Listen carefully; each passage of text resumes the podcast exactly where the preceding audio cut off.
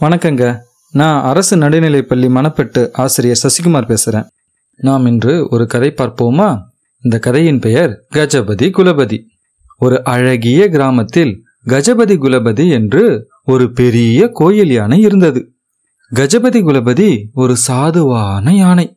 அன்று ஒரு இரவு மழை பெய்தது. கஜபதி குலபதி பாவம் அந்த மழையில் முழுவதும் நனைந்து விட்டான். அதனால கஜபதி குலபதிக்கு சளி பிடித்து விட்டது. சின்ன மூக்குக்கு சின்னதா சளி பிடிக்கும்.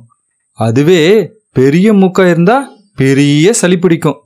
கஜபதி குலபதிக்கோ பெரிய மூக்கு. அதனால பெரிய சளி பிடிச்சு விட்டது.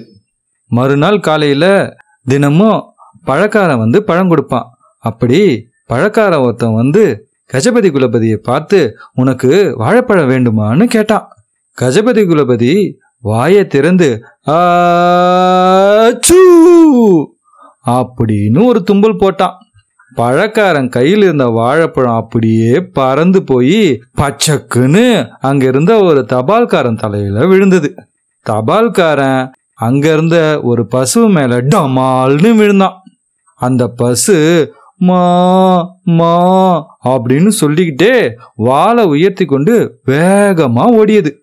இதை பார்த்த கஜபதி குலபதி ரொம்ப கஷ்டப்பட்டான் ஐயையோ நம் நண்பர்கள் வந்து ரொம்ப காயப்படுறாங்களேன்னு சொல்லிட்டு வருத்தப்பட்டான் அதனால மன்னிப்பு கேட்க திரும்பவும் வயத்தந்தான்.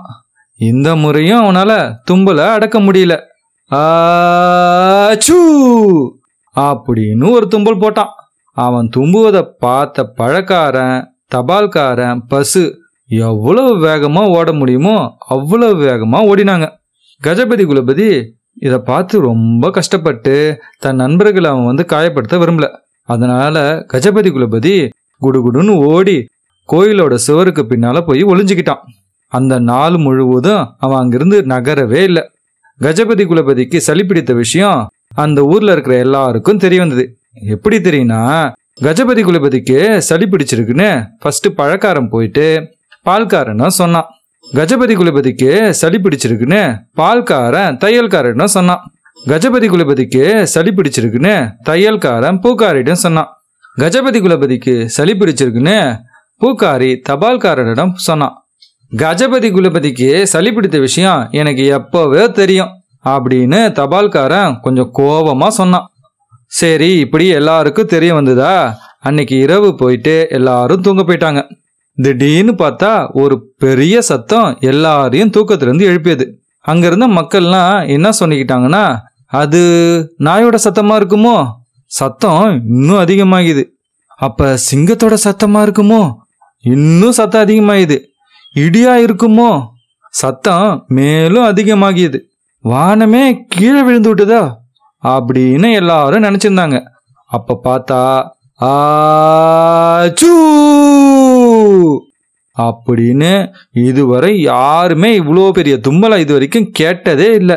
அது நம்ம கஜபதி குலபதி தும்முனது தான் அங்கேருந்த மக்கள் எல்லாம் என்ன செய்ய போறோன்னு தெரியாம எல்லாரும் திருப்பியும் வந்து தூங்க போயிட்டாங்க. அந்த தும்பலோட ஒரு வழியா நம்ம கஜபதி குலபதியோட சளி காணாம போச்சு. மறுநாள் காலையில அதனால சந்தோஷமான முகத்தோட கஜபதி குலபதி வெளியே வந்தான். அவனை தொட்டு தழுவியபடி எல்லாரும் சுத்தி நின்னாங்க. அப்போது அங்க வந்த ஒரு பாட்டியம்மா சொன்னாங்க கஜபதி குலபதிக்கு ஒரு வீடு கட்ட வேணும். அப்படி செய்தாதான் அவன் இனிமே வந்து மழையில நனைய மாட்டான். அப்படி நனையலனா அவனுக்கு சளியும் பிடிக்காது அப்படின்னு ஒரு ஐடியா வந்து அந்த பாட்டி சொன்னாங்க. அந்த பாட்டியோட யோசனையை கேட்ட பழக்காரன் பால்காரன் தபால்காரன் தையல்காரன் பூக்காரி இவங்க எல்லாரும் சேர்ந்து கஜபதி குலபதிக்கு ஒரு பெரிய வீடு கட்டி கொடுத்தாங்க. இதனால் நம்ம கஜபதி குலபதி ரொம்ப சந்தோஷப்பட்டுக்கிட்டாரு இப்போ இந்த கதையிலேருந்து நம்ம என்ன கற்றுக்கணும்னா நம்ம எல்லா விலங்குகளையும் வந்து நேசிக்கணும். அவைகளுக்கும் நம்ம வந்து உதவி செய்யணும். நம்ம மக்கள் வந்து இந்த கஜபதி குலபதிக்கு வந்து எப்படி வந்து ஹெல்ப் பண்ணாங்களோ அதே மாதிரி நாமளும் வந்து மற்ற விலங்குகளை வந்து மதித்து ஹெல்ப் பண்ணணும். என்ன மாணவர்களே கதை பிடித்திருந்ததா? மீண்டும் வேறொரு கதையில் சந்திப்போம். நன்றி.